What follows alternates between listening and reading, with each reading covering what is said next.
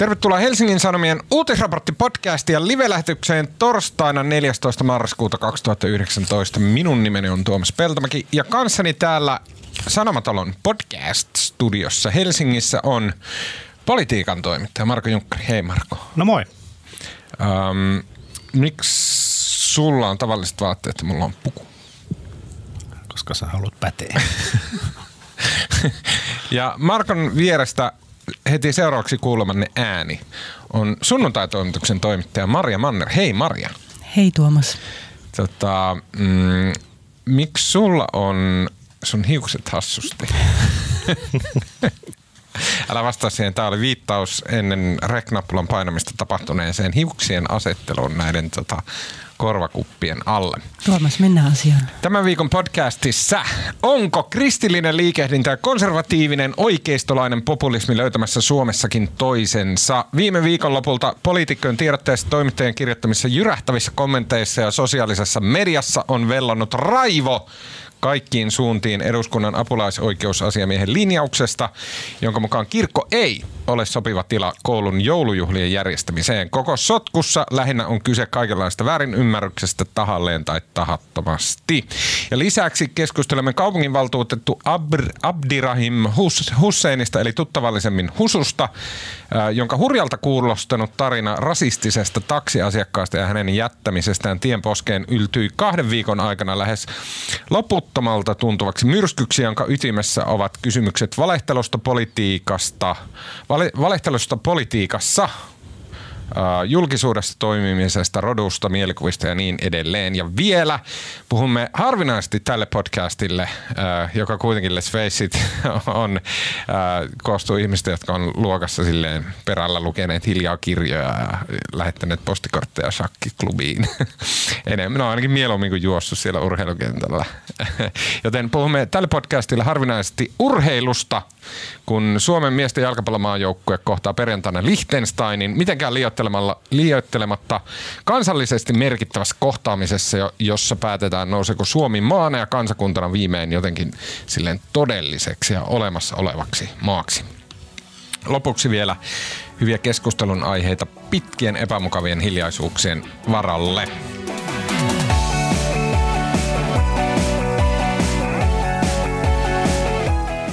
Okei, äh, hei, muutama ilmoitusasia. Kiitokset kaikille, jotka olette ilmoittautuneet podcastin pikkujouluihin 4. päivä joulukuuta korjaamalla Helsingissä. Tapahtuma on nyt loppuun varattu ja tämän viikon lopulla teille kaikille, okei okay, ehkä myös ensi viikon alussa, riippuen siitä kuinka mä saan aikaiseksi, niin teille kaikille lähtee sähköposti, tulee minulta, se katkaa roskapostikansio. Mm, ja siinä sitten teille tulee tämmöinen varmistus siitä, että teidän nimi on listassa. Ihan ehdoton valtaosa ilmoittautuneesta avekeineen mahtui sisään. Ei, ei ihan kaikki, mutta melkein kaikki. Eli sinänsä voitte huottaa helpotuksesta, jos ette jättäneet tyylin tämän viikon maanantaille ilmoittautumista, niin tervetuloa. Mm, myös kiitoksia kaikille kauniista sanoista, kannustuksesta, kehuista ja tota, ne useat ohjelmanumerot, joita ilmoittautumisen yhteydessä tarjottiin, kuten esimerkiksi runonlausuntaa. Niin Oi, ot- siis kai me, kai me otettiin se. Otetaan vastaan tietenkin ilman muuta. Mm, ja hämmentävän monella oli syntymäpäivät samana päivänä.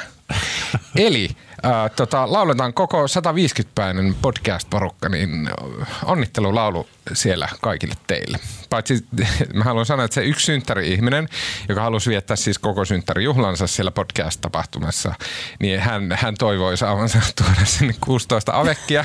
ja tota, ää, sinulle henkilökohtaisesti kerron, että saat tuoda yhden avekin, mutta tulkaa silti. Okei, eduskunnan apulaisoikeusasiamies Pasi Pölönen antoi marraskuun alussa ratkaisun, jossa hän päätti, ettei kirkko ole sopiva lain edellyttämällä tavalla tunnustukseton tila koulujen perinteisen joulujuhlan järjestämiseen. Ensimmäinen tämmöinen tekninen kysymys Markolle.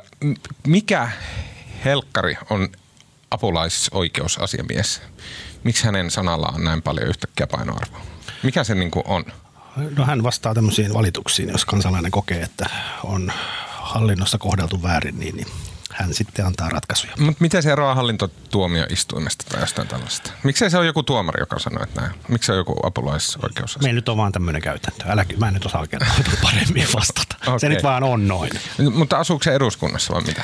Mä en ole, sinulla on toimisto jossain, enkä tiedä oikein missä se on. No niin, hyvä. Ja, okei. Joka tapauksessa... Paljastin täydellisen tietämättömyyden. Anteeksi, tämä oli puskasta tullut kysymys.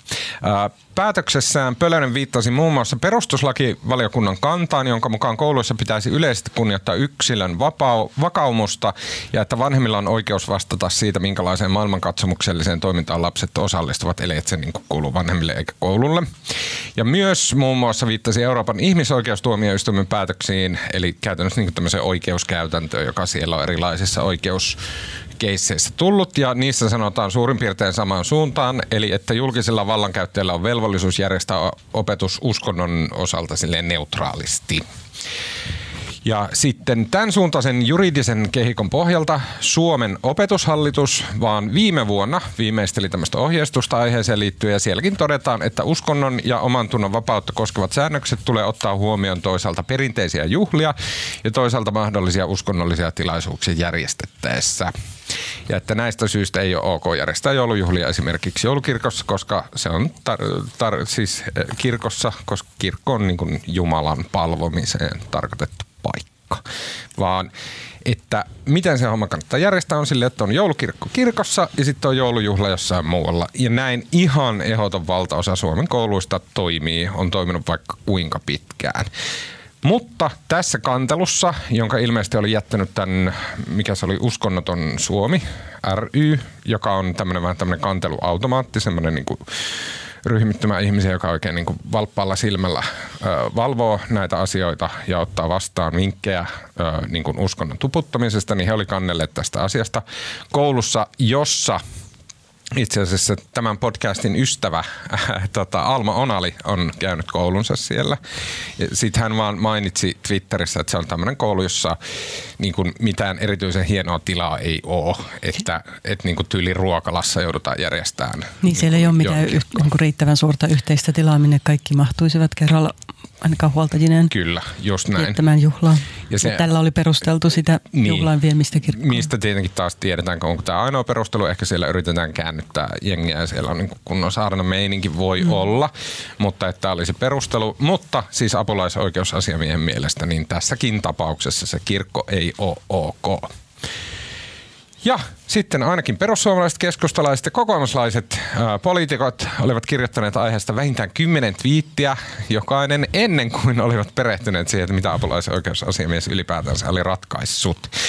Marja, haluatko, pystytkö kuvata ihan silleen, mitä ne poliitikot sitten sit, sit lähti lausumaan? Et mi- mikä heidän niin tämä knee-jerk-reaktio Niin sitten nyt oli? pelkään, että mä alan siteraamaan näitä poliitikkoja tässä lonkalta väärin tai yhtä väärin kuin he siterasivat tätä päätöstä. Niin, Mutta siis suurin piirtein. Mä kertaisin siis sen, että tässä tota, apulaisoikeusasiamiehen päätöksessähän niin kuin ei sinänsä todeta, etteikö opetukseen tai juhlaan saisi liittyä niin kuin mitään uskontoon viittaavaa. Mm. Että siinä todetaan, että juhliin voi sisältyä joitain uskontoon viittaavia elementtejä, kuten vaikka jonkun virren laulaminen Kyllä. esimerkiksi, kuten on todettu monta kertaa suvivirren yhteydessä.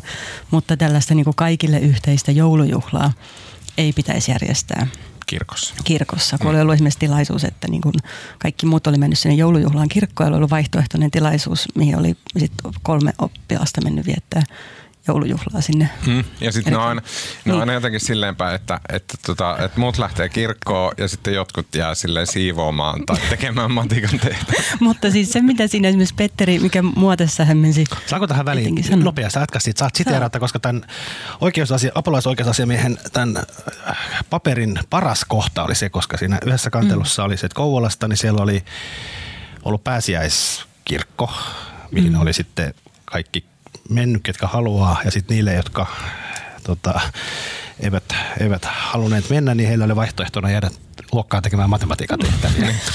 Tämä apulaisoikeusasiamiehen vastauksessa kommentoidaan asiaa näin. Tässä asiasta saatujen tietojen mukaan tunnustuksellisen pääsiäisvaelluksen vaihtoehtona oli laskettu matematiikan tehtäviä. Lasten mieltymykset ovat yksilöllisiä, eikä minulla laillisuusvalvojana ole mahdollista tarkemmin arvioida, ovatko matematiikan tehtävät ja koulun ulkopuolelle suuntautunut retki lapsen näkökulmasta samanarvoisia vaihtoehtoja.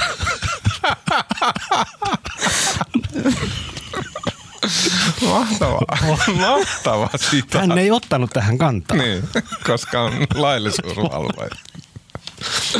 Hän On sieltä. tontilla. Uh, Pasi Pölönen. Uh, Mutta sori, jatka vaan. Pasi Pölönen, kirjoita meille ja tunnusta, että nauroit, kun kirjoitit. no niin, sorry. Maria, jatka poliitikkojen reaktioista. Niin, siis esimerkiksi Petteri Orvo kirjoitti Twitterissä, että hän vaati niin opetusministeriä lausumaan kantansa siihen, että saako kouluissa jatkossakin laulaa enkeli taivaan. Ja Hmm. siis hän ei suoraan sanonut, että mm, niin kuin ei saisi, mutta antoi kuitenkin ymmärtää, että tämä virren, virren, enkeli taivaan virren laulaminen on jotenkin vakavasti uhattuna Suomessa, vaikka näinhän siis ei. Tuliko se ihan täysin puskista? Se vaan keksi yhtäkkiä omasta päästään tuo enkeli taivaan. Niin, Marko, mitä? Mä, mä luulen, että jotenkin nämä poli, puoluekone, politiikka on jotenkin semmoinen vähän niin kuin sellainen tekoäly, kun se tunnistaa jotain niin kuin sanoja tässä niin kuin valtavassa todellisuudessa, kuten joulukirkko, joulujuhla, virsi, Oppilaat.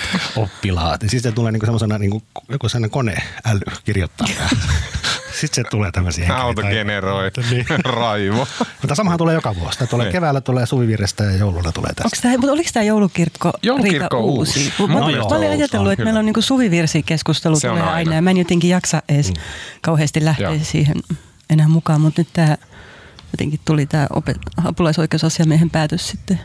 Orpo puhuu suvi, äh, Enkeli taivaan virrestä mm. äh, ja sen jälkeen siihen otti myös Katri Kulmuni, keskustan puheenjohtaja mm. äh, perussuomalaisista otti kantaa jo, jo useampikin, Jani Mäkelä muun muassa täältä, niin kuin, täältä absurdista laidasta. Ähm, ja heillä kaikilla oli suurin piirtein tämä viesti se, että eikö mitään saa enää tehdä niin kuin kunnon kristitty. Joo, mun pitää vielä, siis eikö Kulmuni viitannut tähän, että minkä takia tota, kir, niin kuin se, että niin kuin ti- tilaisuus on kirkossa, että se niin kuin yksinään te, tekisi siitä uskonnollisen, mm. että mm. niin kuin pelkästään Mm. ikään kuin kirkkorakennuksen perusteella. Se oli, Ja se on musta sinänsä vähän, musta on niinku kiusallista myöntää, että mä oon nyt jotenkin vähän samaa mieltä Kulmunin kanssa tässä. ai jaa. No, mutta Kerro, se, se on ta- Koska niinku, saanko mä sanoa? Saat. Älä keskeytä. Joo. No siis mun mielestä oikeusasiamiehen, apulaisoikeusasiamiehen siis päätöshän oli erittäin hyvin perusteltu ja siinä niin kuin se on olemassa olevan lain eri lakien ja oikeuskäytäntöjen tiivistelmä ja varmasti ihan oikea tulkinta. Noin laissa sanotaan.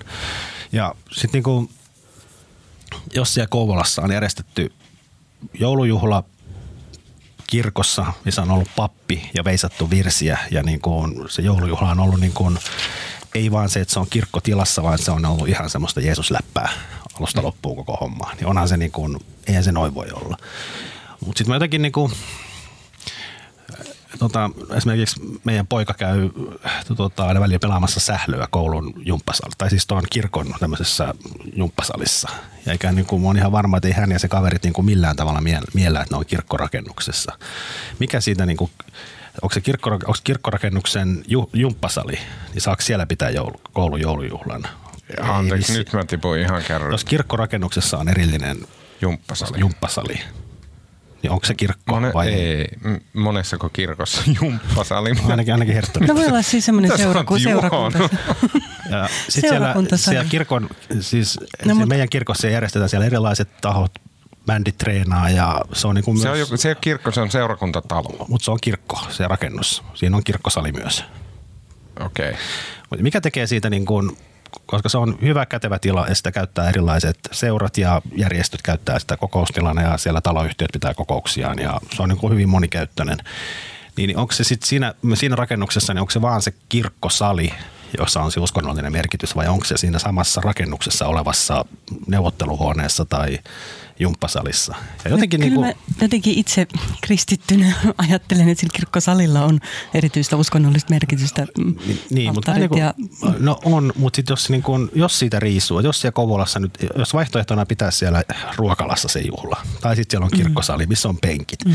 ja jos se pappi häädetään sieltä pois, ja siellä ei ole virsiä, ja siellä niin kuin rehtori puhuu ja esitetään se joku kiusaannuttava joulunäytelmä, niin, niin tota, mitä pahaa siinä on? Siis mun mielestä se on niin kuin, niin, tässä tapauksessahan siis siellä kirkossa, mä katson tästä päätöksestä, niin siellähän oli siis esitetty jouluevankeliumi. No, mä, mä sanon, mä ja sanon, pappi niin, oli se oli se puhunut pointti, ja laulettu virsi, että kysymys ei tosiaankaan ollut, vaan Okei, siitä niin, nämä, kirkosta. Siis kirkosta toi, tilana. Ja toi oli toinen, mutta selkeästi väärin. Ei joulujuhlaa, joka on kaikille, kuuluu opetussuunnitelmaan, on kaikille. Ei se, toihan on Jumalan palvelus. Mutta siis, mm.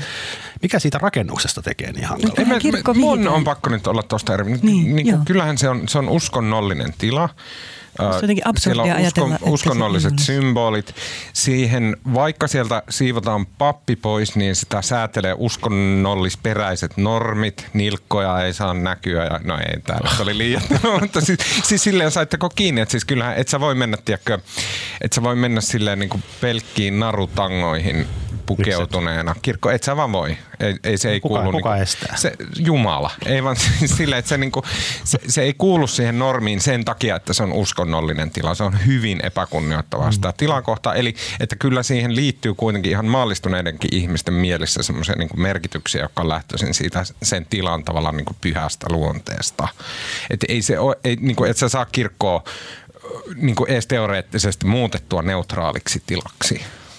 Niin, mä en tiedä, onko tästä edes mitään ratkaisuja olemassa siitä, että tavallaan, että miten se suhtautuisi uskonnonvapauskysymyksiin perustuslain, koska perustuslain mukaan siis ihmistä ei, tai siitähän tässä on kysymys Kyllä. kädessä, että ihmistä ei voi pakottaa osallistumaan uskonnon harjoittamiseen Mm, mm, vasten tahtoaan. Ja tuosta mä oon täysin samaa mieltä. Mm. Niin, että mä en tiedä, niin miten sitten se suhtautuu, onko, niin kuin, miten lain edessä, että jos olisi tavallaan niin kuin kirkossa järjestetty tilaisuus, joka olisi muuten täysin neutraali tavallaan, että siinä ei olisi uskonnollisia viittauksia, Mm. niin mm. olisiko se silloin kuin musta- negatiivista Mutta sitten mun mielestä tähän, niin tähän ajatukseen sisältyy myös se ongelma, että käytännössä tilanne on varmasti se, että jos koulut kysyis vanhemmilta, että okei, että hei, käykö teille, että järjestetään tämä meidän joulujuhla kirkossa, mm-hmm. että se on upea 200 vuotta vanha kirkko, vai sille järjestetäänkö me se niin kuin koulun ruokalassa, niin 99,9 prosenttia vanhemmista sanoo, että no ilman muuta kirkossa, että ei haittaa ollenkaan se uskonnollisuus, vaikka ei itse olisi niin kuin kristittyä ja näin. Mutta tavallaan, että nämä lait, ne suojaa nimenomaan sitä hyvin pientä vähemmistöä, joka ei halua sitä elämänsä, joka ei halua sitä tunnustusta, joka ei halua, tai sitten, että he eivät halua sotkeutua niin kuin vieraan uskonnon tiloihin tai näin, jos ovat muslimeita tai jotain muuta. Mm. Niin, että niin kuin, et sit niitä ihmisiä nämä lait tavallaan suojaa. Sen lisäksi, että myös niin kuin isompia uskonnollisia vähemmistöjä. Joo, ja kyllä, siis vaikka mä itse, kuten sanottu, niin kuulun kirkkoon, niin mulla on silti sellainen olo, että me ei oteta uskonnon, negatiivista uskonnonvapautta kauhean vakavasti. Mm. Jos mä jotenkin ajattelen, että no ketä se nyt haittaa, että menee kirkkoon ja joutuu kuunnella laulamaan muutaman virren. Mun mielestä sit, jos niinku tästä ponnistetaan eteenpäin, niin sitten on myös niinku, tässä on se perinteen niin kuin ajatus. Se on vähän niin kuin saman tyylinen, mutta se on erillinen. Että, että sen, sija, sen lisäksi, että on kyse on uskon, ylipäätänsä uskonnollisesta ru- juhlasta, niin kuin, että se on joulujuhla, on, siis se on niin kuin Jeesusjuhla. Näin se, se liittyy uskonnollisiin perinteisiin, mutta sen lisäksi se liittyy kansallisiin perinteisiin. Että Suomessa nyt joulua on vaan aina vietetty tällä tavalla ja näin. Ja se on niin kuin tavallaan, mä luulen, että näissä poliittisissa reaktioissa niin kuin enemmän painaa se niin kuin suomalaisuusperinne kuin se uskonnollinen perinne. Näissä, niin kuin, että miksi poliitikot niin raivolla tähän tarras. Että se tuntuu, että se ei uhkaa niin kuin kristittynä olemista, vaan se uhkaa niin kuin suomalaisena olemista.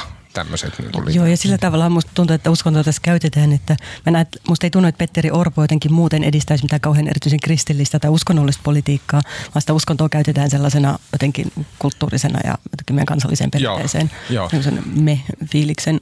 Just näin, tismalleen näin. Vitsi, mä, äh, New Statesman-lehdessä, kun mä lueskelin näistä aiheista, niin siellä oli tämmöinen mahtava juttu kuin Defenders of the Faith, mm. Why Right-Wing Populists Are Embracing Religion, jonka oli kirjoittanut toimittaja Tobias Kremer. Ja New Statesman on siis vähän tämmöinen niin vassarihenkinen lehti, että ei todellakaan mikään niin kuin kristitty lehti. Niin siellä oli mun mielestä aivan älyttömän hyvin sanottu, että tällä tavalla, että these new identity politics seem to replace not only class politics but also religiously motivated culture wars. But Western right-wing populists are using Christianity as an identity marker between us and them. Eli just tavallaan, minkä Maria äsken mm. sanoit, että Orpo niinku- ei ehkä niin, niin, vaikka siihen ei sisältyisi sitä niin kuin uskonnollisuutta ja vaikka mm. hän olisi oikeisto populisti, niin, niin silti, että niin kuin kristillisillä arvoilla on on olemassa semmoinen niin kuin tavallaan toissijainen merkitys. Ja toissijainen merkitys on sille, että me mm. ollaan, me suomalaiset ollaan kristittyjä. Mm. Sitten on, on olemassa muita, jotka ei ole mm. jotenkin niin kuin suomalaisia, koska eivät ole kristittyjä. Ja mikä on mun mielestä ihan älyttömän mielenkiintoista. Tai jollain tapaa tämä meidän kulttuuri on uhattuna. Niin.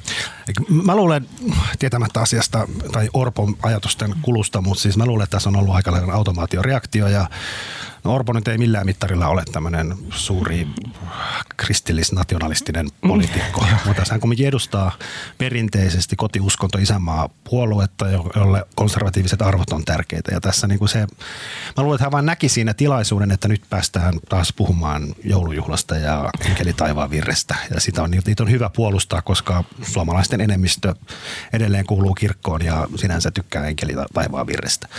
Ja tota, sitten toinen, mikä on ehkä se palaan vielä tähän, että mä ymmärrän Kulmonia ja ehkä vähän jopa Orpoa, on se niin kuin, ehkä tämä on jonkinlainen niin kuin rationalismi siinä takana, jos taas puhutaan niistä tiloista. Niin se on niin kuin, mä ymmärrän, että tuo täysin oikein se, mutta se on niin kuin idioottimaista järjestää kaikille oppilaille pakollinen joulujuhla joulukirkon muodossa joulukirkossa, eihän niin saa tehdä. Ja se on niin kuin, mutta sitten tässä on myös se suomala, jotenkin Petteri Orpoon ja moneen suomalaiseen poliitikkoon liittyvä semmoinen perusrationalismi, että ei unohdetaan nyt kaikki turhat ideologiat ja aatteet, ja jos se tila nyt on siellä Kouvolassa, mihin mahtuu paremmin, niin miksei ne voi olla siellä. Mä luulen, että se lähtee... Mä luulen, että se lähtee... Luuletko? Luulen, että se lähtee. Mä en usko tuota. Mä uskon, että se lähtee niin populismista.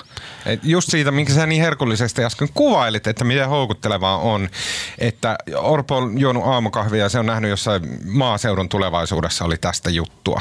Ja se on sillä, että hitto nää, tää lähtee nyt Twitteriin, raivo irti ja näin. Vai onko se hän itse vai hänen esikuntansa, sitäkään mä en tiedä. Niin, mutta kuitenkin, ehkä... että ei se ole niinku tullut siitä, että no hei, että niinku tässä on neljöitä tämän verran tehokkuuslaskelma on näin. Niin, mä en ole ehkä ihan samaa mieltä kummankaan teidän kanssa, vaan mä tai siis tavallaan ehkä joo, voi olla, että Orpo just ajatellut noin, tai jotkut, jotka puolustaa tätä joulujuhlan pitämistä kirkossa nimenomaan noin käytännönläheisesti, mutta se kertoo siitä, että meillä on jotenkin niin semmoisen niin perusluterilaisuuden niin läpitunkema kulttuuri, että me ei että tavallaan niin kuin nähdä sitä. Mä että no, että tämä on vain niin ihan normaalia seinät ja niin edelleen. Ja silloin tavallaan, että ne, me, mutta niin, edelleen kun mä, niin kuin mä sanoin aiemmin, että me ei oteta kauhean vakavasti sellaista negatiivista. Joo, mä vapaa... ymmärrän tuon, ja varsinkin kun kyseessä on joulu ja se on kristillinen juhla, ja jos se joulujuhlat mm. pidetään kirkossa, niin onhan siinä kaikenlaisia uskonnollisia konnotaatioita. mutta, mutta, tota, mutta siis pointtina, eikö vielä, koska mm. mäkin kuulun kirkkoon, mm. tota, mutta mun sanotaan mun uskontotietämykseni aika ohutta, mutta eikö niin kuin näissä näissä tota, raamattu tämmöisissä, eikö se perinne ole kumminkin se, että, niin kuin, että jos Jeesus saarnaa siellä jossain niin kuin kallion lailla, niin se kirkko on siinä. Se kirkko on siellä, missä niin kuin, eihän se kirkko ole kiinni niistä seinistä. Mm. Että Anteeksi, voi... mutta nyt mä, mä voi olla, että mun pitäisi tarkistaa tässä. Mun käsitys on kuitenkin se, että kirkkorakennus siis vihitään käyttöön. Vihitään, kyllä. Ja siis vaikka niitä nykyään käytetään monenlaisiin tarkoituksiin, niin kuin konsertteihin ja niin edelleen, niin sen niin kuin siis, irrottaminen täysin siitä tarkoituksesta on pyhät, ihan Pyhät tilat on niin kuin vanhimpia ihmiskulttuurin mm. muotoja, mitä on. Että ne niin kuin luolamaalaukset ja, ja niin kuin heti siinä vieressä on silleen niin kuin pyhitetyt tilat. Että se on niin kuin ihmiskulttuurin silleen niin kuin ytimessä, että meillä on olemassa pyhiä tiloja. Mä verin tämän täysin hatusta, mutta mä oon, täysin, mä oon täysin vakuuttunut, että se pitää paikkansa. niin. Tota, Mennäänkö eteenpäin? Tota, ei, mä haluaisin tästä puhua vielä siltä kannalta, koska viime viikon podissa ja sitten tässä pitkin syksyä on veivattu sitä Päivi Räsäsen homokirjoittelua ja sit niihin liittyviä tutkintoja. Sitten nyt tavallaan ei niin kristilliset poliitikot hyvin kiihkeästi otti kantaa näihin kirkkoasioihin ja niin kuin kristillisiin perinteisiin siinä mielessä. Ja sitten mua niin rupesi kiinnostamaan tämä, että onko nämä merkkejä siitä, että Suomessa on näkyvissä jollain tavalla se, mikä Jenkeissä on ollut tosi kauan näkyvissä, se, että niin kuin, äh, kristillinen liikehdintä, niin se niin kuin kietoutuu tämän konservatiivisen oikeistolaisen poliittisen apparaatin ympärille. Ja että, että ne, rupeeko se näkymään Suomessa? Suomessa? Rupee. Kerro. No, no tästä oli myös Tommi Niemisen mainio juttu jokunen kuukausi sitten, oliko se viime keväänä, missä hän mm. kirjoitti tästä, tota, oliko se nyt helluntailaiset vai mitkä ne nyt olikaan. Kumminkin sanotaan tämmöisten uskonnollisten liikkeiden ja perussuomalaisten tämmöisen nationalismin yhteen kietoutumisesta. Että ei kauheasti ole, mutta siellä on kumminkin jonkinlainen symbioosi muodostumassa. Ja tämä on nyt sinänsä mm tämä kuuluu tähän maailman, läntistä maailmaa riivaavaan identiteettipoliittiseen niin. taisteluun. Että kyllä siis onhan näin tapahtumassa. Onko Suomessa vähän silleen, että niinku kristilliset demokraatit itse asiassa on semmoinen toppi? Tai tavallaan niinku, niinku, että kristillisdemokraatit ja sitten toisaalta keskusta, joka imee lestadiolaisten äänet itseensä, niin että ne vähän niin kuin estää sitä niin kuin kristillisen jengin äänien ajautumista kohti niin kuin oikeampaa laitaa voisiko Suomessa olla semmoinen tilanne, tai että niin kuin historiallisesti on ollut semmoinen tilanne, ja että se on nyt ehkä muuttumassa – Mulla vaan tulee mieleen, siis Laura Huhtasaari on mm. ihan silleen, niin kuin se on semmoinen kristitty, semmoinen niin kuin täysin kielillä puhujana. Et siis en tiedä puhuuko hän kielillä, mutta niin kuin mulla on ainakin semmoinen mielikuva. Ja näin, että niin kuin siellä persusiivessä on niin kuin syntymässä semmoinen niin kuin magneetti, joka alkaa vetää tätä niin kuin kristillistä, mm, ainakin äärilaitajengia silleen niin hyvin vakaumuksellista kristittyä porukkaa. Tässä oli, tämä oli, hieman äsken viittasin, tämä oli Tommi Niemisen 12. toukokuuta ilmestynyt juttu nimeltä Suojele Jeesus Suomea ja se kertoo nimenomaan vanhoillis-kristittyjen, helluntailaisten ja kansallismielisten populistien tavallaan liittoutumisesta. Siitä, miten on löytänyt toisia, toisensa ja näitä siis tämä nyt ei ole mikään massaliike, mutta on kumminkin jonkinlainen trendi selvästi niin. olemassa. Niin. Ja mun mielestä sen painoarvo on siinä, että koska se on niin kuin, siis okei, okay, jälleen kerran varsinkin Amerikassa, mutta myös muualla, esimerkiksi tämän New Statesman jutun mukaan, siis Saksassa AFD oli aluksi, että se, sillä oli hyvinkin kristillisiä äänenpainoja, niin kuin mm. tavallaan pe, paikallinen persoja vastaava populistiliike, että niillä oli alkuun hyvin kristillisiä pä, äh, niin kuin, äh, pai, äh, sanoja, vittu osaa suomeen, miten miten mä sanon, hyvin kristillisiä äänenpainoja. Näin. Niin, mutta sitten siellä kävi esimerkiksi sillä tavalla, että koska se niin kristi, kristillistä opetusta vastaan on esimerkiksi se, että ei oteta maahanmuuttajia näin, koska kristi, kristillisessä doktriinissa on hyvin niin kuin paljolti tämä niin kuin naapureiden suojelun ja lähimmäisen auttamisen niin kuin, ajatus läsnä. Ja sitten se ei mene yhteen näiden niin kuin nationalististen ja populististen liikkeiden niin kuin maahanmuuttolinjausten kanssa. Niin esimerkiksi Saksassa kirkko otti voimakkaasti kannan, että AFD on perseestä ja sitten se niin kuin rikkonen välit ja nykyään AFD, itse asiassa viime vuonna he ilmoitti, että he ei ole kristitty puolue. Tässä on tässä Tommin, Tommin mainiossa jutussa, niin hän haastattelee tässä Helsingin yliopiston ekumeniikan professori Risto Saarista, joka on siis myöskin nähnyt tämmöisen näiden äärikristittyjen ja tota, tota, populistien maahanmuuttokriitikoiden lähentymisen. Ja hän pitää, hän pitää, että hän näkee, että se aloituspiste oli 2015 ja tämä Aito avioliitto kampanja, missä vastustettiin tätä samaa sukupuolta olevien avioliittoa salli, Tasa-arvoista avioliittolakia. Kyllä. Ja sehän sitten taas oli tämän, tämän, tota, tämän samaa sukupuolta olevien avioliiton vastustaminen oli, perussuomalaisten oli siinä niin kuin käytännössä yhtenä rintamana pois lukien yksi. Ja siitähän löytyy sitten tavallaan yhteenliittymä Kyllä. perussuomalaiset, konservatiivisuus ja sitten nämä helluntalaiset. Joo, ja se on mun mielestä aivan pohjattoman mielenkiintoista sillä tavalla, että mun kaikki liittyy, mun, tai siis se, niin kuin, miten nämä linkittyy toisiinsa, on siinä, että eh, esimerkiksi Britanniassa tämä YouGov, äh, tämmöinen Gallup-firma, niin se on monta vuotta jo kysynyt semmoisen kysymyksen, joka on, että et, niin kuin, ootko samaa mieltä, että Britain, Britain has changed in recent times beyond re- recognition and sometimes feels like a foreign country and this makes me feel uh, uncomfortable – Näin. Niin, ja sitten nimenomaan toi kysymys on noussut jatkuvasti ja jatkuvasti ja jatkuvasti.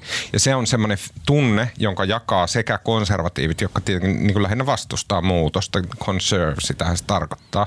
Ja sitten, jonka jakaa myös kristityt, koska heidän niin kuin, tavallaan doktriiniaan ja heidän niin kuin, ajatusmaailmaa nimenomaan murennetaan. Ja mi- miten sitä murennetaan, niin se on sen niin kuin, seksuaalisuuden kautta. Eli että et siis kristillisen uskon kuitenkin aika yllättävän keskiössä on niin kuin seksuaali niin kuin etiikka.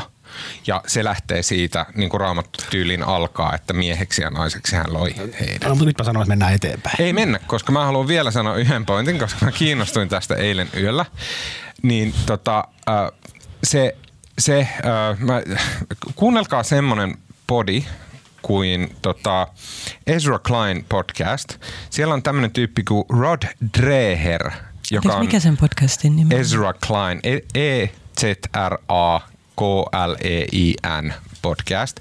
Siellä on tämmöinen tyyppi kuin Rod Dreher ja ne puhuu kaksi tuntia siitä, että miten kristillinen äh, tota, liikehdintä ja äh, tämä oikeisto niin kuin nyky aikana on löytänyt toisensa. Ja se on nimenomaan tämän seksuaalisen lainsäädännön kautta, että kun näitä kristillisiä prinsiippejä vastaan koko ajan lainsäädännössä niin kun hyökätään ja samalla niin kun uskonnonvapauden tilaa kavennetaan.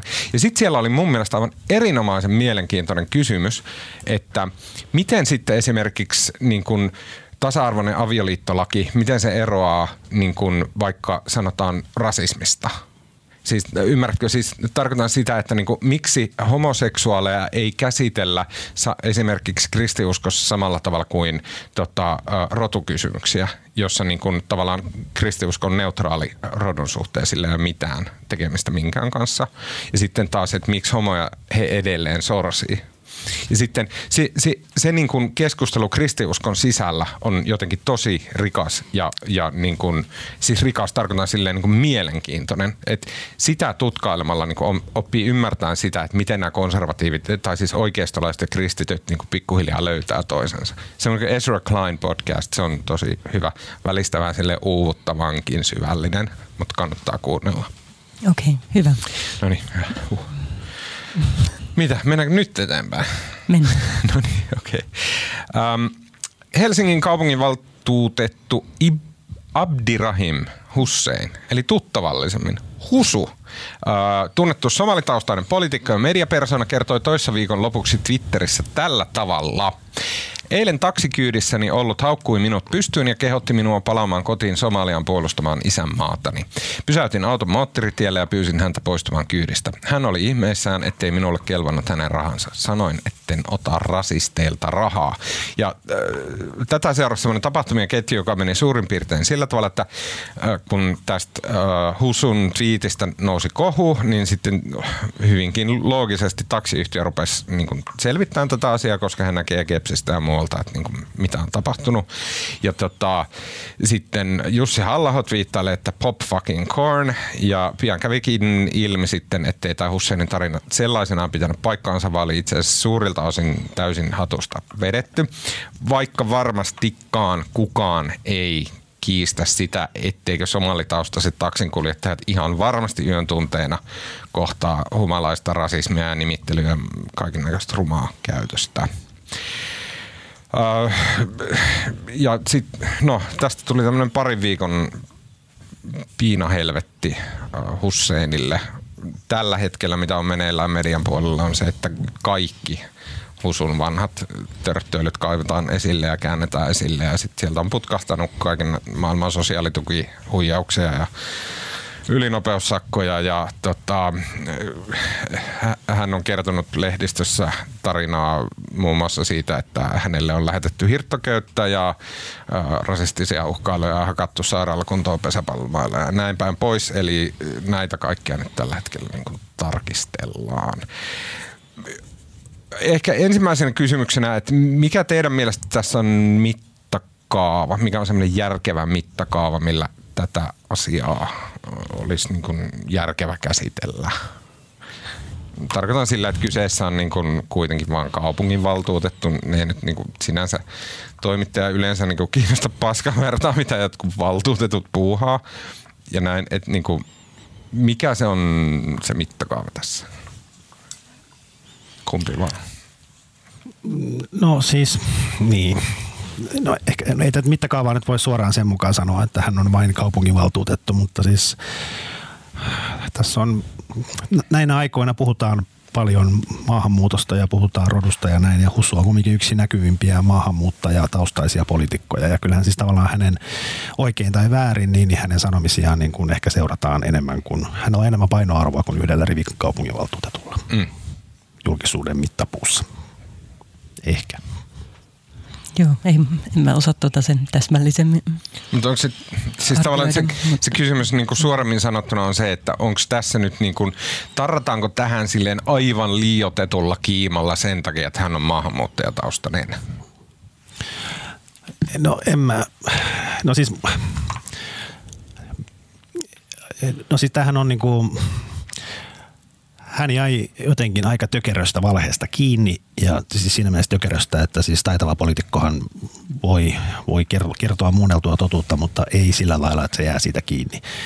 Ja eh, tavallaan valehtelu on poliitikolle niin kuin, se on, se on siinä mielessä ongelmallista, että se syö kyllä sen uskottavuuden täysin ja todella pitkäksi aikaa. Että tämä on niin kuin sinänsä paljon tavallaan hänen oman poliittisen uransa kannalta niin, niin paljon ehkä isompi episodi kuin pieni lainausmerkeissä valkoinen valhe, että kyllähän hänelle tämmöinen stigma tästä jää ja vaikea nyt enää mitään hänen sanomisiaan uskoa. Mm. Niin ehkä, tai vaikka mun on sinänsä niin helppo ajatella, tai kuten on monesti tuotu esiin, että vähemmistöihin kuuluvilta odotetaan jotenkin enemmän rehellisyyttä ja tässä on enemmän painoarvoa siitä, niin voi olla, mutta sitä on aika vaikea verrata, koska meillä ei ole tavallaan ollut aika rinnasteinen tapaus ja mulle ainakaan nyt äkkiseltään tuu mieleen niin kuin ihan saman kaltaista tapausta. Ehkä oli Timo Soini joskus kertoi näitä tarinoita siitä, miten Hesburgerin kanssa oli sanonut hänelle jotain ja hän kertoi sen niin vähän eri tavalla sitten eri yhteyksissä. Niin, et, Saanko kertoa niin. tämän Timo Soiniin liittyen? Mm. Kun, silloin kun me tehtiin uutisraportti sitä niin kuin kautta historian parasta satiiriohjelmaa, mitä Suomessa on ikinä lähetetty, niin sitten äh, Sippola ja Jussi, joka siellä esitti tämmöistä niin kuin kaiken tietävää kirjavaihtajaa, niin sitten me Sippolan kanssa juonittiin, että nyt vittu mennään sinne Hesburgerille, mm. että tota, me tekee haastattelua kyselet kaikkia niin kuin kansantalouskysymyksiä sieltä Hesburgerin niiltä työntekijöiltä. Mm. Ja sillä ajateltiin, että se olisi ihan helvetin hauskaa. Sitten tuli, niin kuin, se oli niin ahdistavaa kamaa. Se niin kuin lopulta, kun me leikattiin se kanssa, se oli sille ihan hirveä, että ne oli aivan paineessa ne tyypit. Niihin oli yhtäkkiä johonkin niin kuin random Hesburgerin työntekijä oli silleen kohdistunut koko Suomen huomio. Lehdistö oli soitellut sille niin kuin yötä päivää sinne jonnekin Hesburgeriin jossa niin kuin perähikiellä. Ja se niin kuin, jotenkin se oli ihan hirveetä. Sitten kun me mentiin sinne, niin kuin ajateltiin, että tehdään niin kuin hauskaa komediaa tästä ja se ei ollut kenenkään niin, ei varmaan, siis tausta oli se, että Timo Soini sanoi kuulleensa Hesburgerin myyjältä. Niin, niin Hesburgerin kanssa oli sanonut jotain. Että, että, että euro on huono juttu tai Joo. Eikö se oli joku hauska letkautus, yötä päivää, miljoonat kreikkaa, jotain tällaista. Niin, Mitä varmasti se Hesburgerin työntekijä ei ollut mm. sanonut. Mutta sitten onhan poliitikot niinku tällaisia keksineet ennemminkin. Niin. Sinänsä hu, niin kuin Husun tässä tarinassa siinä ei ole mitään huvittavaa. Soinin jutuissa aina siinä on niin tämmöinen huumorielementti. Ehkä silloin se valhe niin kuin menee. No siis poliittisen, poliittisen retoriikan yksi keskeisiä keinoja on se, että jos sulla on joku viesti, niin kuin tässä tapauksessa, että tota, somalitaustainen taksikuski kohtaa rasismia, mikä niin kuin sanottiin jo, että ei varmasti sinänsä helppo uskoa, näin todennäköisesti mm. on ja se on kurjaa. Mutta tota, jos tämän viestin haluaa tuoda julki, niin sitä voi helposti tavallaan viestin saa paremmin läpi, kun siinä on joku esimerkkihenkilö. Siinä on joku tapahtuma, siinä on jotain, mistä saa sen tarttumapinnan. Tätä jenkkipoliitikothan käyttää aina, että nehän ei ikinä kerro, että PK-yrittäjien sosiaaliturva on liian heikko, vaan ne kertoo, miten ne kohtaa sen jonkun putkimies Bobin, joka mm. tulee kertoa juuri mm. hänelle, että nyt hän ei tällä palkallaan selviä tai näin edespäin. Ja taitava poliitikko, joka ihan päästään keksiä tämän Bobin, mutta se kumminkin se määrittelee sen niin, että sitä ei pysty niin kuin millään kukaan ikinä saamaan Löytää. häntä kiinni niin. siitä. Mutta se niin kuin, hän, käytti, hän käytti klassista retorista keinoa, mutta niin kuin todella huonosti, että et ei sun kannata niin kuin keksiä tämmöistä tarinaa, joka on noin helposti todennettavissa, että se ei pidä niin, paikkaansa. Niin, eikö sinänsä mun täytyy sanoa, että mulle tuli, kun mä sen Husun tarinaa sitten luin myöhemmin, niin mulle tuli mieleen semmoinen Väinö Linnan mahtava termi nimeltä jälkikiukku. Joo. siis, siis mä joskus luin siis täällä Pohjantähdellä, että siinä on aivan mahtavia niin kuin ilmaisuja aggressiolle ja kiukulle, niin kuin piilokiukku, jälkikiukku ja niille. Niin semmoinen niin jälkikiukku, minkä jokainen varmaan tunnistaa, että olisi pitänyt toimia jollain tavalla, Joo. mutta ei siinä tilanteessa Sairastan osannut. sitä joka yö. Niin, ja niin. sitten jälkikäteen alkaa ärsyttää ihan hulluna. Että saa kuitenkin jotenkin niin kuin voimaannuksen tunnetta siitä, että ajattelee, että mitä mä oisin tehnyt. Niin. se oli tämmöinen vähän niin kuin typerä fantasia, ja se oli täysin hölmövalhe häneltä. Kyllä, mutta me sen niin kuin ajatuksen, mitä hän kuvasi, en tiedä menikö sen sit, ehkä se meni niin, niin se oli musta samaistuttava se jälkikiukku no, Mun mielestä tavallaan se hänen alkuperäinen synti se, että hän kehitti, heitti vähän niin kuin lapin lisää juttuihin, niin ei se ollut niin kuin, niin kuin Jeesustelijat yrittää nyt silleen, poliitikko ei saa valehdella ja totuus on arvona tärkeä. Niin kuin vitut. Kaikilla on, ihmiset kertoo hyviä juttuja, vähän liiottelee niitä juttuja näin. Ja tässä se liiottelu on silleen, että heitin tien poskeen tämän niin kuin rasistipaskan niin kuin, okei, okay, virhe, mutta hyvin inhimillinen virhe. Kuka tahansa jossain Twitterissä varsinkin, niin kuin, se on aina ihan liioteltua. Niin kuin siinä on sitä lisää ja niin kuin semmoista tarinankerronta on, että niitä vähän terotetaan niitä tarinoita. Se on mun mielestä aivan ymmärrettävää ja siitä niin kuin Husua ei pidä tuomita. Mutta se, niin kuin, minkälainen idiootti sitten niin kuin pitäytyy siinä ihan viimeiseen asti, kun oli sanottu, että okei, tämä nyt sekataan ja että me nähdään se sieltä GPSstä, GPSissä on kellot, me nähdään kuitenkin kaikki tulee ilmi. Mm.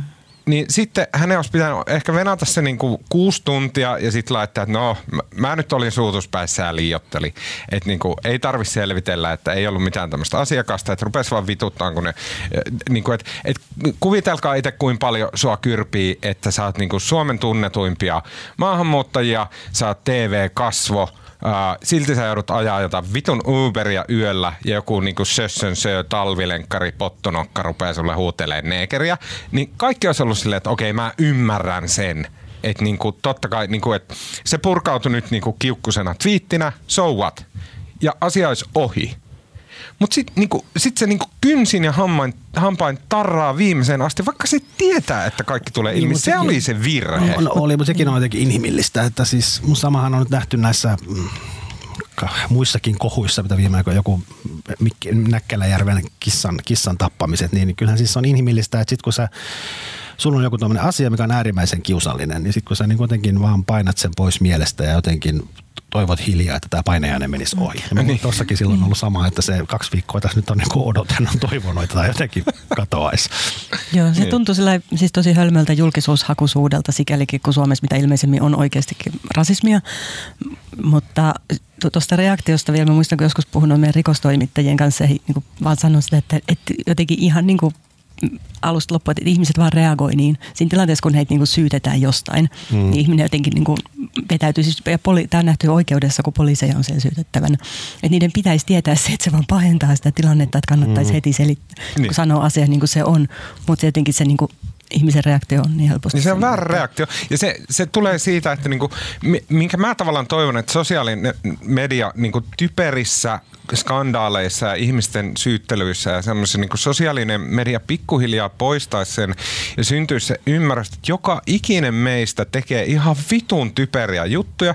Joka ikinen meistä, niin kuin jos kaivetaan, niin siellä on aivan niin kuin sillä, aha, hirveätä paskaa. Kaikilta löytyy kukaan ihminen, paitsi Petja Pelli, Helsingin Sanomat ja Tukholman kirjavaihtaja, niin kuka, kukaan ihminen ei ole ilman semmoista historiaa. Ja sitten, että et, niin kuin, että se voitaisiin niinku pikkuhiljaa kaikki hyväksyä, että okei, kaikilla on jotain ihme paskaa ja se nyt ei niinku ole kovin mm. kummonen synti enää. Niin, niin mä mietin, että onko tässä, vaikka me, mehän siis kaikki valehtelu tuomitaan jotenkin yleisesti niin kauhean jyrkästi ja sanotaan, että se on pahinta, mitä poliitikko voi tehdä ja niin edelleen, mutta näinhän ei siis ole, vaan että voi tietysti olla, että me arvioidaan eri kriteerein eri poliitikkoja, meillä on ehkä eri odotukset, että jos Matti Putkonen sanoo, että turvetuotanto työllistää 200 000, vaikka tosiasia on niin kuin 2000, mm. niin me ollaan vähän sillä että no se nyt on Putkonen tyyppisesti. Niin. Me ei odotetakaan ihan samaa kuin sitten taas, jos on demarit tai vihreät tai jotkut muut, jotka Johon niin. liittyy niin, tämmöinen ajatus jostain niin kuin ylevämmästä. Niin, tai niin, jotka ehkä itse sitten perätä eettisiä sääntöjä, niin voi olla, että meillä on kovemmat kriteerit sellaisille. Sitten mä mietin myös, että suhtaudutaanko me vähän eri tavalla erityyppisiin valheisiin, että jos on jotain tavallaan niin kuin henkilökohtaisiin tekoihin tai elämään liittyvää, vaikka niin kuin Mikkel Näkkäläjärven tapauksessa, no, tai sitten nyt no tässä Husun tapauksessa tämä oli, se liittyi politiikan tekoon, koska kysymys oli, hän halusi nostaa niin keskustelua rasismista. Kyllä. Mutta et onko siinä joku semmoinen rajanveto, että tavallaan niin politiikan sisältökysymyksistä voi puhua aika paljonkin soopaa. Voi antaa ymmärtää, että enkeli taivaan virttä ei saa laulaa kohta enää Suomen mm. kouluissa. Mm. Mutta sitten jos valehtelee tavallaan niin omista henkilökohtaisista elämänteoista, niin se on tuomittavampaa. Emme tiedä. Näin, mä, näin, mä, näin, mä, näin mä luulen, että se on. Ja sitten se on niin kuin, siis jos kansalaista kysyy, niin suurin osahan on sitä mieltä, että poliitikot aina vaan valehtelee, mutta se ei kyllä pidä paikkansa. Siis poliitikot ei lähtökohtaisesti hyvin harvoin ne valehtelee. Jos valehtelu katsotaan, että se on niin kuin jotenkin harkitusti kertoo asian päinvastoin, kun tietää, että se oikeasti on. Poliitikot jättää asioita sanomatta. Ne voi antaa vaillinaisen viestin. Ne voi niin kuin johdattaa se kuulijan uskomaan jotain väärää, väärää. mutta siis taitava kokenut poliitikko ei koskaan suoraan valehtele, ainakaan sellaista asiaa, mistä voisi jäädä kiinni, mm. koska se on niin kuin, se valehtelu on paljon taitavampaa. Mutta mä itse asiassa tällä viikolla ihan sattumalta siis olen lukenut kirjaa valehtelusta, ja, joka ei liity poliitikkoihin sinänsä, mutta sinne nimenomaan todetaan, että valtaosa ihmisistä puhuu valtaosan aikaa totta, koska niin totuus, silloin kun totuus toimii, niin ihmisen ei kannata valehdella, koska siitä seuraa ongelmia. Mm. Siinä on toinenkin kiinnostava havainto, joka on niin kuin ristiriidassa sen kanssa, että me aina ajatellaan, että me voidaan jotenkin, niin kuin, tai että just, että ihmiset sanoo, että poliitikot valehtelee aina, niin ei me yleensä, me yleensä siis lähtökohtaisesti uskotaan, mitä ku, niin kuin meille sanotaan tai kerrotaan. Ja se on tämän kirjoittajan tai tämän tutkijan mukaan järkevää siksi, että koska valtaosa ihmisistä valehtelee, eikö siis puhuu totta suurimman osa aikaa, niin ne hyödyt siitä, että me tavallaan luotetaan toisiin ihmisiin on suuremmat kuin se, että epäiltäisiin. Ja tämä on myös varmaan yksi syy, miksi Donald Trump on jotenkin niin hämmentävä ilmestys, koska nyt näitähän nyt jotkut tiedonsaajat laskee näitä hänen presidenttikautensa aikana esittämiä valheita tai epätotuuksia tai epätarkkuuksia ja luku, luku on jo jossain tuhansissa. Tuhat. tuhansissa. Niin. Ja jos hän on lähettänyt niin mitä 11 000 twiittiä presidenttikauden aikana ja niistä niin kuin New York Times on laskenut niistä niin kuin about puolet on niin kuin hyökkäys jotain kohtaa tai loukkaus, niin varmaan se toinen puolisko on sitten niin kuin jonkinlaisia epätotuuksia. Mutta siis kyllähän tämä niin kuin, on se perinne, että niin kuin me ollaan jotenkin varsinkin Suomessa, kun me ollaan nöyriä tämmöisiä hallintoalamaisia, niin ollaan totuttu siihen, että No ensinnäkin, että virkamiehet, virkakoneisto, poliisit, muut niin kuin tavallaan on rehtejä ja reiluja. Ja sitten poli- poliitikothan on tämän koneiston niin kuin eräällä tavalla jatketta ja ne päättää niistä laajista. Niin oletus on se, että niin kuin ne puhuisi totta. Mm. Uh, mä, uh, mun mielestä, ja mä oon varma, että mä oon oikeassa, mutta yksi syy, miksi tämä niin kun, tämä Husun keissi on niin keskeinen, johtuu niin kun Husun, demarien ja näin niin poliittisista vastustajista, koska tietyllä se sektiolla siellä tai tietyllä jengillä siellä on vahvana tämmöinen ajatus, että, niin kun, että Suomi on hyvä maa ja suomalaiset on fiksuja. Ja että suomalaiset ei pääsääntöisesti esimerkiksi ole rasisteja – muuta kuin tavallaan tahattomasti ja sille rakenteiden vaikutuksesta ja tälleen, mutta että, että, niin kuin, että suomalaiset itsessään on niin kuin aika sille nykyaikaista ja fiksua porukkaa, eikä ne niin kuin esimerkiksi niin kuin solvaa rasistisesti mielellään toisia ihmisiä tai ylipäätään ajattelee rasistiseksi. Mutta että tämä niin kuin rasistikortti on olemassa silleen, niin kuin, että sillä ajetaan ihan niin kuin poliittista päämäärää. Sitä, se on niin kuin tekaistu kortti, jolla pyritään pääsemään valtaan, jolla pyritään panettelemaan niin kuin muita ihmisiä ja näin päin pois. Ja sitten tavallaan Husu, Husu niin kuin johtuen tästä tapauksesta, johtuen siitä hirttosilmukasta, johtuen niin kuin hänen näistä niin kuin tarinoista ja muista, niin Husu niin kuin henkilöityy semmoinen niin kuin sen rasistikortin niin kuin tarpeeton heiluttelu – niin kuin vallan saamiseksi. Ja sen takia niin kuin persuleiri, oikeistoleiri ja tämmöiset niin kuin nosti ja nostaa nimenomaan Husun teke, tekemisestä sellaisen äläkän, niin kuin ne teki. Ja nyt mennään eteenpäin, koska muista Tuomas, sulla on tuo puku päällä siksi, koska me olemme menossa illalla juhliin ja meidän pitää kohta lähteä. No niin, hyvä. Maksatko meidän taksi? Okei, hei, viimeisenä aiheena monesti todellakaan tässä podcastissa ei urheilusta Aivan liian puhuta. vähän, aivan Kyllä. liian vähän. Onko kerran puhuttu lätkä M-voitosta ja nyt tulee toinen merkittävämpi, hu- huomattavasti merkittävämpi asia. Nimittäin perjantaina kello 19 alkaen. Suomi kohtaa Euroopan mestaruus jalkapallokisojen karsinta lohkoottelussaan Liechtensteinin ja ne, jotka ei ole ollenkaan kiso, karsintoja seuranneet, niin tilanne Suomen osalta on se, että jos Suomi, joka on viiden miljoonan asukkaan normaali hyvä maa, voittaa Liechtensteinin, joka on semmoinen Tampereen kokoinen paska, Tuomas, et sä saa sanoa. niin. Eva Liechtenstein on niin kuin jalkapallon lilliputti. Uh, siis silleen, siellä on mitä, sä sanoit Marko aiemmin. Paljon montako... niitä nuoria miehiä edessä? No, mä en nyt muista, joku oli jossain somessa tai laskenut, että nyt mä vedän, no, luvut tulee hatusta, mutta Liechtensteinissa on niin kuin 18-36-vuotiaita tai tavallaan siinä ikähaarukassa miehiä, jotka yleensä voi pelata maajoukkueessa. Niin. Niitä on jotain 2500. Niin, niin. Siitä on, niin kuin, onko se niin, että jos pelaajia on 20, niin, niin yksi prosentti Niin. tämän ikäisistä miehistä tulee huomenna Helsinkiin. Niin.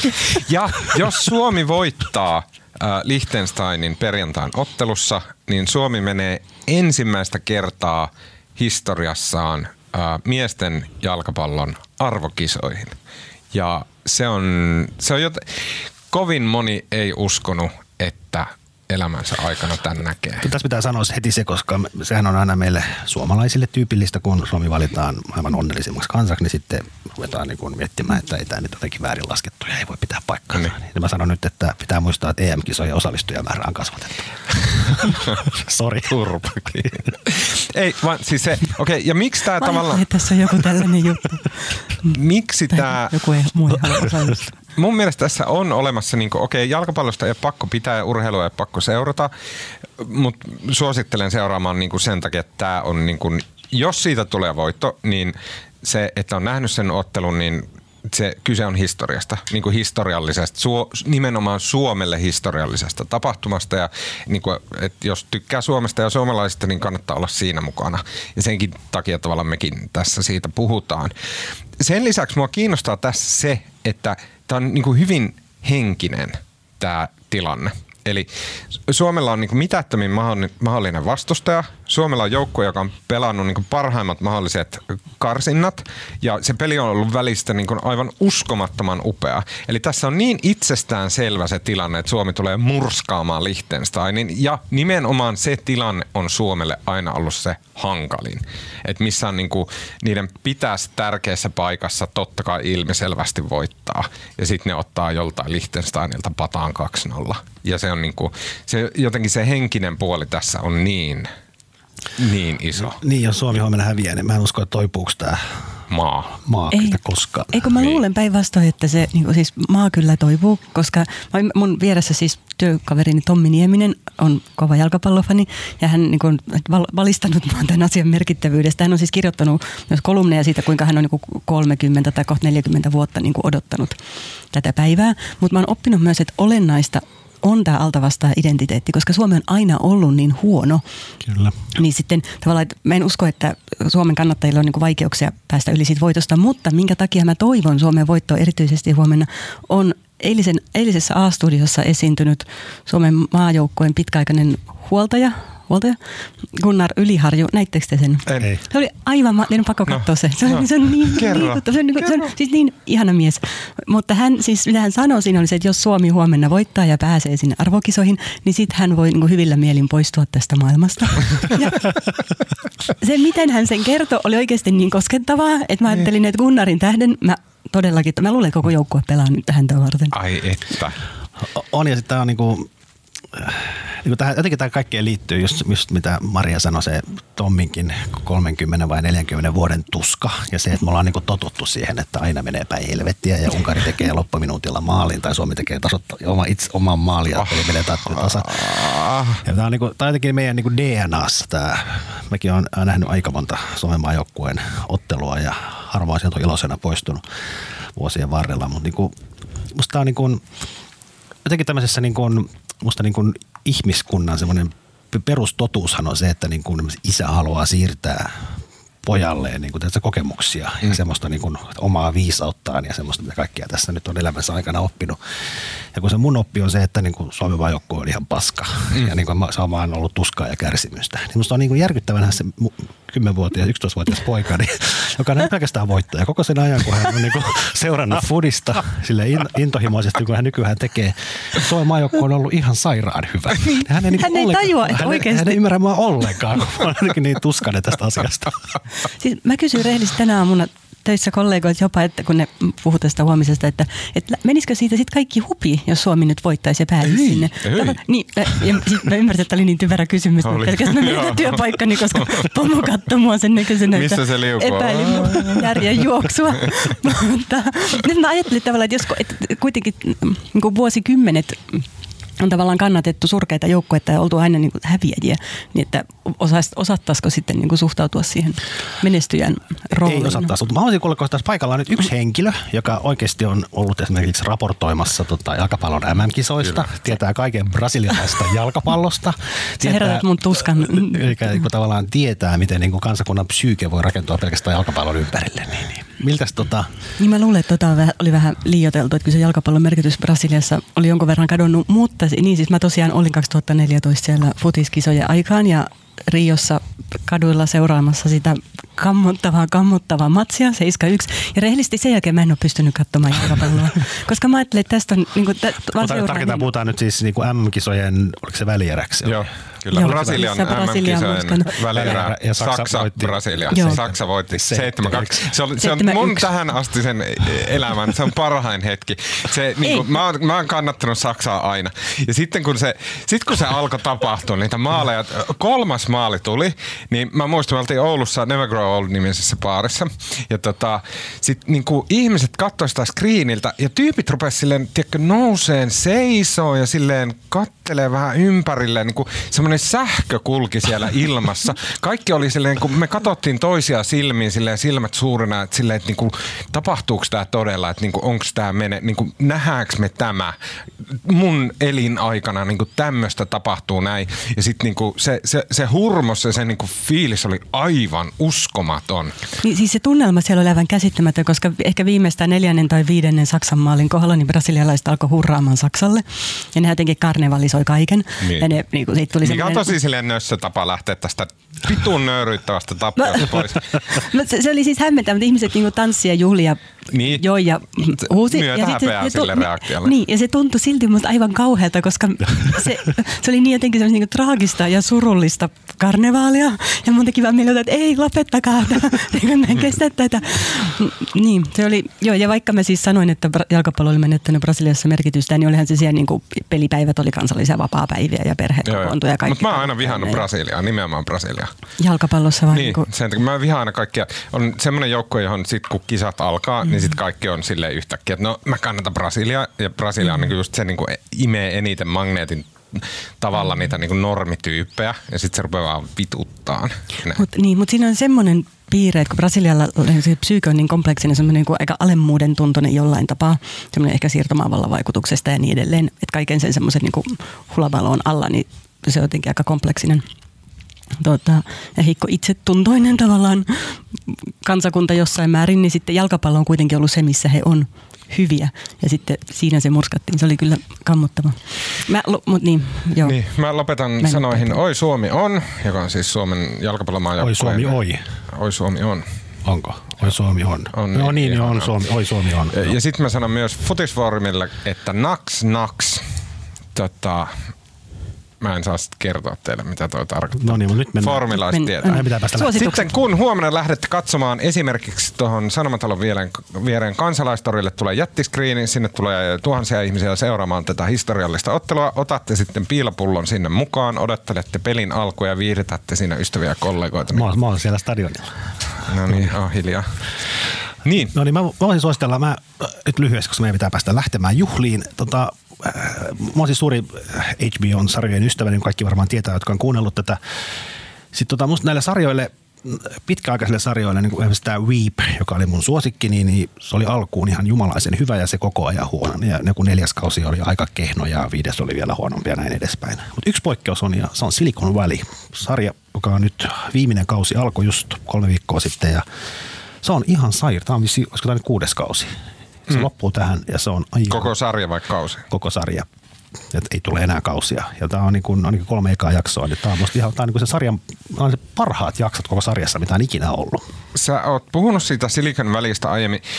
Pystytkö sä laittamaan, niin kuin, missä kohtaa silleen televisiosarjojen silleen kanonia, niin missä, mihin kohti, onko se silleen Game of Thrones vai onko se silleen Wire vai onko se niinku siellä päinkään? Ei, se on komedia. Silicon Valley on siis no, lyhyitä puoltuntisia. Niin, hyvyydessä. Hyvyydessä. Siinä on se, Futurama, se, Simpsonit, mihin se niinku asettuu? No, kyllä se menee ihan sinne kärkeen. Sitten se näkee sen kirjoittajat, kirjoittajatiimi tuntee todella hyvin tavallaan Piilaakson ja näiden äh, nörttien psyykkeen ja puhettavan ja miten se maailma toimii siellä. Se on totta kai kaikki vedetty överiksi, mutta sieltä löytyy niin kuin kaikki mahdolliset fraasit, mitä vaan voi olla. Ja se on mm. todella hauska. Ja loistava täyttelijät. No niin, hyvä. Eli Suosittelen. Silicon Valleyn viimeinen kausi. Mä kerron Maria ennen sua, koska mulla on pitkä, että oot kuitenkin häipymässä. no niin.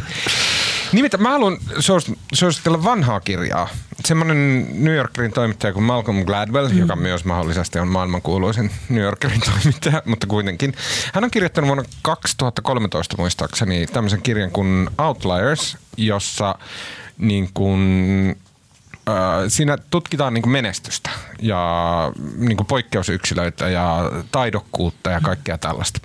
Se on aivan älyttömän hyvä kirja. Kannattaa lukea ja sen ympärillä käytävää keskustelua kannattaa seurata. Se on tosi mielenkiintoista, tälleen semitieteellistä ja tällaista, mutta he, hän on helkkari hyvä kirjoittaja. Siellä on mahtava tarina. Se kirja muistaakseni alkaa tällä mahtavalla tarinalla. Hattukulmasta. Oletteko te kuullut? Mm-hmm. On olemassa semmoinen konsepti kuin hattukulma, ja se on joka maassa eri. Ja se niin kuin vaihtelee ympäri maapalloa. Ja hattukulma tarkoittaa sitä, että sille kunkin maan kulttuurille on ominaista, että kuin korkealle hattua nostetaan, kun tulee arve, arvokkaampi ihminen vastaan. Ja sitten ääripäät on suurin piirtein sillä tavalla, että Aasiassa hattukulma on tosi korkea, eli hattu nousee päästä todella korkealle, kun tulee joku honcho vastaan vaikka käytävällä. Ja sitten taas hattukulma on käytännössä nolla Yhdysvalloissa, missä niin kuin, että mikä tahansa paskiainen sieltä kävelee vastaan, niin ei paljon kiinnosta, että niin kuin minkälainen herra hän on. Hattu ei nouse päästä. Sitten tämä muuttui katastrofisella tavalla todellisuudeksi vuonna 2006 muistaakseni, kun Korean Airlines lähti yön yli lennolle kohti New Yorkia. Sitten siinä kirjassa kuvataan se tarina si, niin kuin hirvittävällä tavalla, miten kun korealaisilla on niin kuin superkorkea se hattukulma, niin se miten se koneen pilotti kommunikoi sille New Yorkilaisille lennonjohtotornille. Ja he, se käytti niin kuin kieltä, joka oli sille niin kuin, arvoisa herra lennonjohtaja, pyydämme huomioimaan sen, että koneessamme on esimerkiksi bensan kanssa mahdollisesti jo, jotain lieviä ongelmia, koska niillä oli tankissa reikä ja näin. Ja sitten ne otti niin kun, se, se, se lennonjohto vaan vastasi silleen, että niin kun haista vittu ja suksi kuuseen, niin painos sinne niin lentojonon perälle, että kierrä ympyrää saatana niin kuin kaikki muutkin ja näin. Ja sitten taas myöhemmin, niin kun bensa oli lähes nollassa, niin ne otti uudelleen yhteyttä sinne lennonjohtoon, että arvoisa herra lennonjohtaja, pyytäisimme teitä esimerkiksi oman esimiehenne kanssa ää, pikaisesti ää, ilman liikaa vaivaa arvioimaan mahdollinen tilanteemme, pääsisimmekö jonon ohi laskeutumaan kentälle. Ja sitten niin kuin, että paskia, mitä sä tänne soittelet koko ajan, näin bla bla bla. Ja kammottavalla tavalla, niin se tilanne ei ratkenut ikinä. Se lentokone tippu ja ne ihmiset kuoli. Ja sitten, että se johtui tästä hattukulmasta, että ne, se kommunikaatio ei pelannut, koska ne kulttuuriset oletukset oli niin erit. Se on huikean hieno kirja, täynnä niin kuin ihan valtavasti niin kuin ajattelua avartavia ö, juttuja. Malcolm Gladwell ja Outliers. Gladwellin uusin kirja tuli muuten, juuri julkaistiin suomeksi. Aa. Sinisilmäisesti se kertoo valehtelusta. Mä tosin en ole ihan noin varaukseton fani kuin sinä, mutta se oli silti hyvä kirja. Tuota, jotta päästään eteenpäin, mä suosittelen tätä, tällaista kirjaa, jonka nimi on Minä jaksan tämän päivän tarinoita lastensuojelusta. Ja tämän on kirjoittaneet nuoret, joilla on omakohtainen kokemus lastensuojelusta. Ja kun me ollaan niin paljon luettu näitä lastensuojelun kertomuksia viime vuonna uutisista, niin ei varmaan tarvitse perustella että erikseen, että minkä takia on hyvä lukea. Sen on toimittanut, näitä. toimittanut Elina Hirvonen ja Joo, ja sitä Juuli Hurska. Lastensuojelun keskusliiton tota, siis kirjailija Elina Hirvonen. Ja sitten Onko ne kuin rankkoja ne tarinat? On. Okay. Joo, siis ei, ei, ei, ei sillä tavalla kevyttä lukemista, mutta tärkeä kirja. Hyvä. Kiitoksia Maria Manner. Kiitos. Kiitos Marko Junkkari. Kiitos. Minun nimeni on Tuomas Peltomäki. Äänen kuvan kaiken hyvän meille tekee tällä viikolla Janne Elkki. Me nähdään ensi viikolla. Kiitoksia. Moi moi.